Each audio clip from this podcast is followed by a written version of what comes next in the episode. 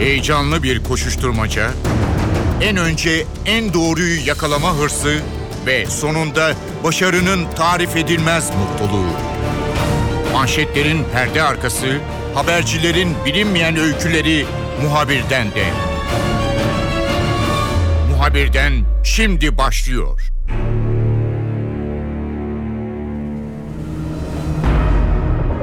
Bu hafta siyasetin yoğun temposu içerisinde dikkat çeken bir habere bakacağız. Daha doğrusu bir insan öyküsü. 2011 yılında Antalya'da Hasan Yörük, emekli Hasan Yörük, 11 milyon 295 bin 86 liralık ikramiye kazandı. O gün de haber olmuştu ancak Hasan Yörük bugünlerde bu parayı harcadığı için haber olmaya başladı ve birçok kişi de hesap yaparak bu paranın 3 yılda nasıl harcandığını çözemiyor.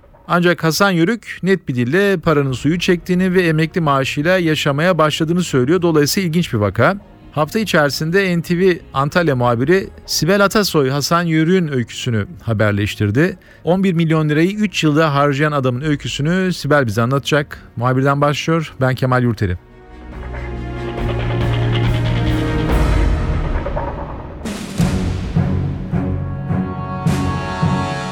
Hasan Yörük 11 milyon 295 bin 86 liralık süper loto ikramiyesini 3 yılda harcadığı için haber olmaya başladı. Hasan Yörük gerçekten bunu harcadı mı yoksa harcamış gibi mi davranıyor veya yanlış yatırımlar sonrasında bu ciddi para yok oldu mu bunu öğrenmeye çalışacağız. Sibel Hasan Yörük'ün öyküsünü NTV ekranlarında gördük. Bir süredir dikkat çeken bir e, kişilik Hasan Yörük. 11 milyon lirayı 3 yılda yiyen adam olarak biliyoruz biz. Şimdi tabii bu kadar parayı harcadı mı, nasıl harcadı filan diye hakikaten merak konusu. Hasan Yörük kimdir, nerede yaşıyor? Ee, biraz anlatır mısın bize? E, Kemal Yurteri e, Antalya'nın Aksu ilçesi Solaklar köyünde yaşıyor Hasan Yörük. Adını tabii biz de 2011 yılında duyduk. Süper Loto'dan 11 e, milyon lira ikramiye kazandı. E, o tarihlerde de gittik kendisiyle görüşmek için Hasan Yörük'le. Tabii ilk günlerde ortadan kayboldu diğer ikramiye kazananlar gibi e, kendisini e, ilk günler bulmakta zorlandık. Ailesiyle birlikte, eşiyle birlikte 2-3 gün uzaklaştı ancak sonrasında köyüne geri döndü. Konuşma imkanımız olmuştu o zaman. Ama Hasan Yörük çok konuşmayı seven bir insan değil. O zaman da etrafındakilerin de söylediğine göre çok böyle ilk kazandığında sevincini belirten de bir isim değil. Ee, çok böyle sakin karşılam karşılamış. Ee, gitmiş e, kontrol hatta kendisi kontrol etmemiş e, Süper Loto kuponunu doldurduğu bakkala gidip kontrol ettirmiş öyle o şekilde öğrenmiş kazandığını e, ve aradan 3 e, yıl geçtikten sonra tabii çok şeyler değişti. Hasan Yörük peki ne iş yaparmış? O köyde yaşıyor evet. ama e, daha önce yine hep köyde miydi yoksa e, daha sonra mı köye geliyor veya niçin köyde yaşamayı tercih ediyor? Hasan Yörük 25 yıl bir fabrikada e, operatör olarak çalışmış. Ardından emekli olmuş. Yani işçi emeklisi. E, bu köyde yaşıyor. iki katlı mütevazi bir evde. O zaman da 2011 yılında yaşıyordu. Hala aynı evde yaşıyor. E, etrafında arkadaşları da çok mütevazi bir kişiliği olduğunu söylüyor. Temiz kalpli, iyi yürekli, saf bir insan olduğunu söylüyorlar Hasan Yörük'ün. E, üç çocuğu var, altı torunu var. Evden ayrım yani bu 2011'den bu yana aynı evde oturuyor. Biz de geçtiğimiz günlerde kendisini ziyaret ettik. Siz de dediniz yine NTV ekranlarında yayınlandı. Daha farklı e, o günden bugüne e, biraz daha üzgün bir Hasan Yörük'le karşılaştık. Şimdi ben baktım kazandığı para işte 11 milyon 295 bin 86 lira yani bugün de iyi bir para. Kazandığı zaman da çok yüksek bir rakam. Ama bu kazandığı rakama rağmen herhalde bir takım yatırımlar yapmaya kalkmış e, veya girişimleri olmuş. Şimdi harcadığını söylüyor veya harcadığı sanılıyor. Tabii o da bir gizemli bir konu. Biraz da dikkat çeken de bu. Yani harcanması zor bir paraymış gibi gözüküyor veya harcanması kolay para. Tabii Hasan Yörük bunu bitirdiğine göre herhalde harcanabilir bir para gibi de değerlendirmek lazım parayı kazandıktan sonra hiçbir yatırım falan yapmamış mı? Veya bu parayı nereye harcamış? Veya yakınları e, harcamış mı? Yani soru da tabii belki de biraz da bu. Harcamış mı gerçekten? Kendisi harcadığını söylüyor. Şu anda en son görüştüğümüzde paralar suyunu çekti. Emekli maaşına talim ediyorum dedi. Tabii e, nerelere harcadı, ne yaptı onunla ilgili de biz de biraz bilgi topladık. E, 15 yıldır loto oynuyordu. Ona talih 2011 yılında güldü. 67 yaşında kendisi ve 11 milyonluk servet kazanmıştı ancak bu servet Hasan Yörü'ye mutluluk getirmedi ne yazık ki. Kazandığı paraya rağmen mütevazi bir yaşama devam etti. Köyün Hasan dayısı olarak biliniyor aslında. Lotoyu kazandığında da bakkalı borcu vardı. Şimdi de emekli maaşıyla geçiniyor. Eline geçen parayla akrabaları arttı tabii. Parayla birlikte akrabaların da sayısı arttı. Ee, ne yaptığını söyleyelim. Loto çıktıktan sonra iki iş yeri, iki ev, bir taksi durağı, araba, traktör ve 100 dönümlük tarla aldı Hasan Yörük. Ancak ikramiye parası tükettikten tükendikten sonra iş yerlerinden birisini, taksi durağını ve traktörünü sattı. Bunu yanındaki arkadaşları da söyledi. Kahvanede görüştük kendisiyle. Elinde kala kala 20 bin liralık bir pikap araba, bir yayla evi, bir iş yeri ve 100 dönümlükte boş bir tarla kaldı. Zengin olduktan sonra yaşam tarzını değiştirmemişti. Yine aynı iki katlı müstakil evinde mütevazi yaşamını sürdürüyor. Günü de tabii kahvehanede geçiyor sadece köyde. Ee, arkadaşlarıyla en çok da okey oynamayı seviyor. Ee, sabahın erken saatlerinde kahveye geliyor. Akşama kadar kahvede arkadaşlarıyla oyun oynuyor ardından evine gidiyor. Eşi de yine mütevazi hayatını sürdürüyor. Şimdi Hasan e, Yörük'te dikkatimi çeken, senin haberinde dikkatimi çeken bir unsur var Sibel. Aynı kahveye gidiyor, e, okey oynamaya devam ediyor. Fakat çevresindekiler de onu böyle bir loto e, milyoneri olarak eskiden olsa tabii loto milyarderi diyecektik. Loto milyoneri olarak görmüyorlar. Yani ona farklı davranmıyorlar. Hani 15 sene önce nasıl veya birkaç sene önce 2011 öncesinde nasıl e, onunla arkadaşlıkları devam ediyorsa o şekilde belki de çay da ısmarlıyorlardır ona. Veya o da onların hesabı onlara ödetiyordur filan. Bir böyle nasıl ilişkisi varsa o şekilde devam ediyor. Arkadaşları da ona bakış açısı da değişmemiş. Ama bir yandan da şikayet ettikleri konular da var galiba. Örneğin haberde gördüğüm kadarıyla e, çay ocağı sahibi masayı götürdü diyor. Masa sözü vermiş ama bilakis buna karşı herhalde masasını almış götürmüş geri getirmemiş filan. Nedir oradaki ilişkileri veya o insanlar e, Hasan Yörük'e karşı neler düşünüyorlar? E, aynı şekilde sizin de anlattığınız gibi Kemal Yurteri tablo aynı öyle. Hatta gittiğimizde e, Hasan Yörük ilk önce gitti kendi çayını doldurdu. Büyük bir bardağı doldurdu geldi. Anladığımız kadarıyla para da vermiyor burada kahvehaneye. Biraz ondan şikayetçiler. Genelde çayları ısmarlatmayı seviyormuş Hasan Yörük. Çayını içiyor, işte birlikte oyun oynuyorlar. Kaybederse çayların parasını veriyor gördüğümüz kadarıyla.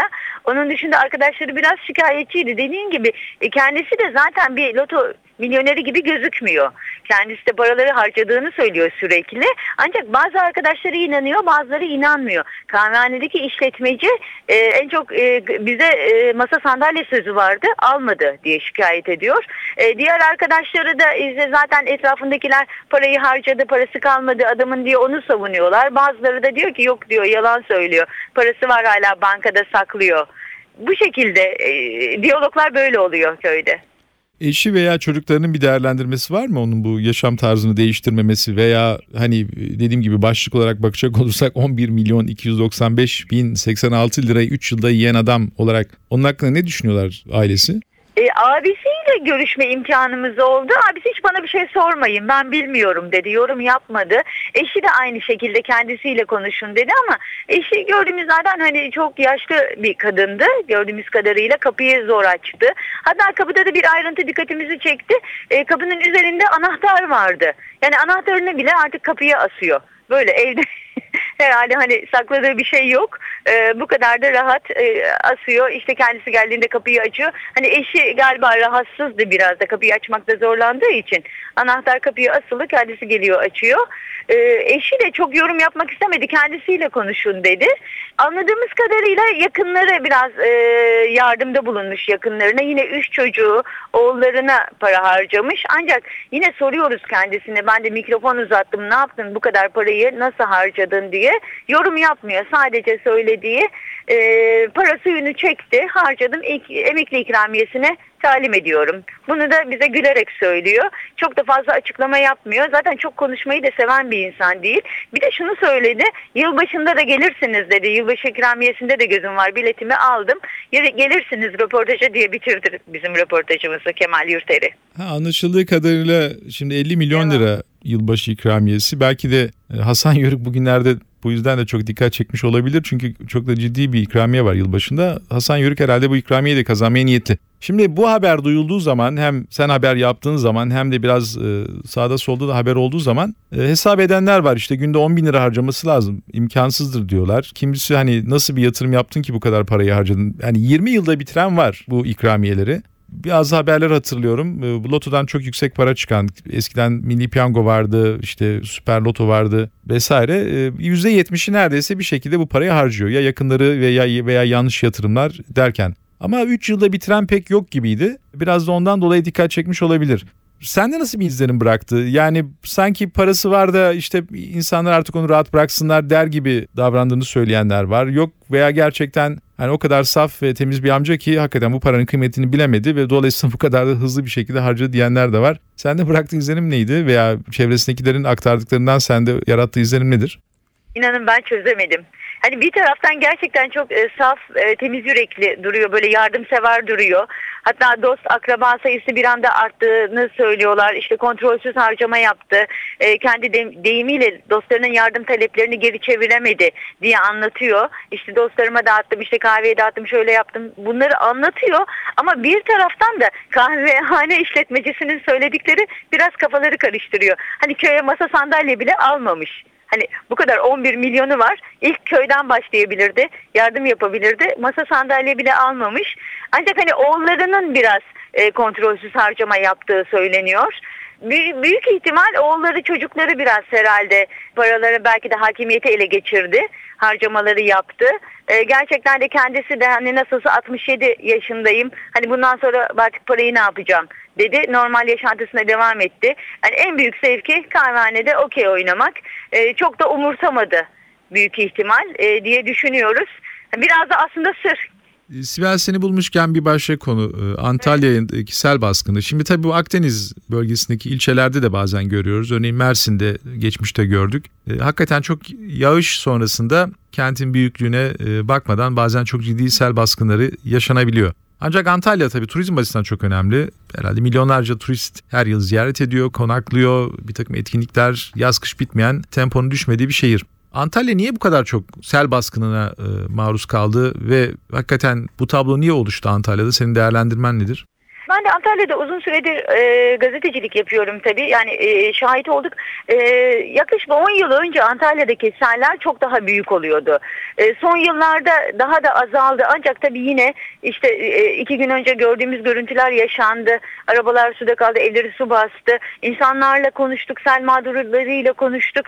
E, canımızı çok zor kurtardık dediler. E, özellikle giriş kattaki evlerde e, büyük sorun yaşandı. 24 saatte 130 kilogram yağış düştü. Bu çok önemli bir rakam. Oldukça da büyük bir rakam. Tabii Antalya'da e, ka- kanalizasyon e, yer yapısından da kaynaklanan sıkıntı var. Bu düşen yaprakların e, mazgallarda e, e, zamanında temizlenmemesi de e, sıkıntıya neden oluyor ve e, bu nedenle de e, yollarda sel birikmesi, su birikmesi yaşanıyor.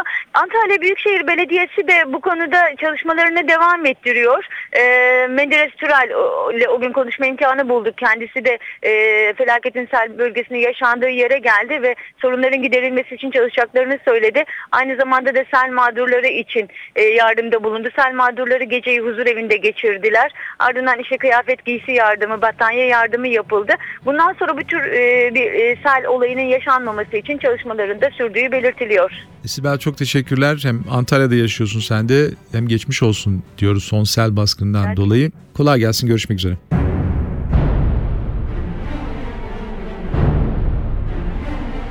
Muhabirden de bu hafta 3 yılda 11 milyon lirayı harcadığı için haber olan Antalyalı emekli Hasan Yörün öyküsüne yakından baktık. Ayrıca Antalya'da son dönemlerde ciddi sel baskınları yaşandı. NTV Antalya muhabiri Sibel Atasoy notlarını bizimle paylaştı. Ben Kemal Yurteri muhabirden de yeniden görüşmek üzere hoşçakalın. Haber için değil de haberin hikayesi için şimdi onlara kulak verme zamanı. Muhabirden NTV Radyo'da.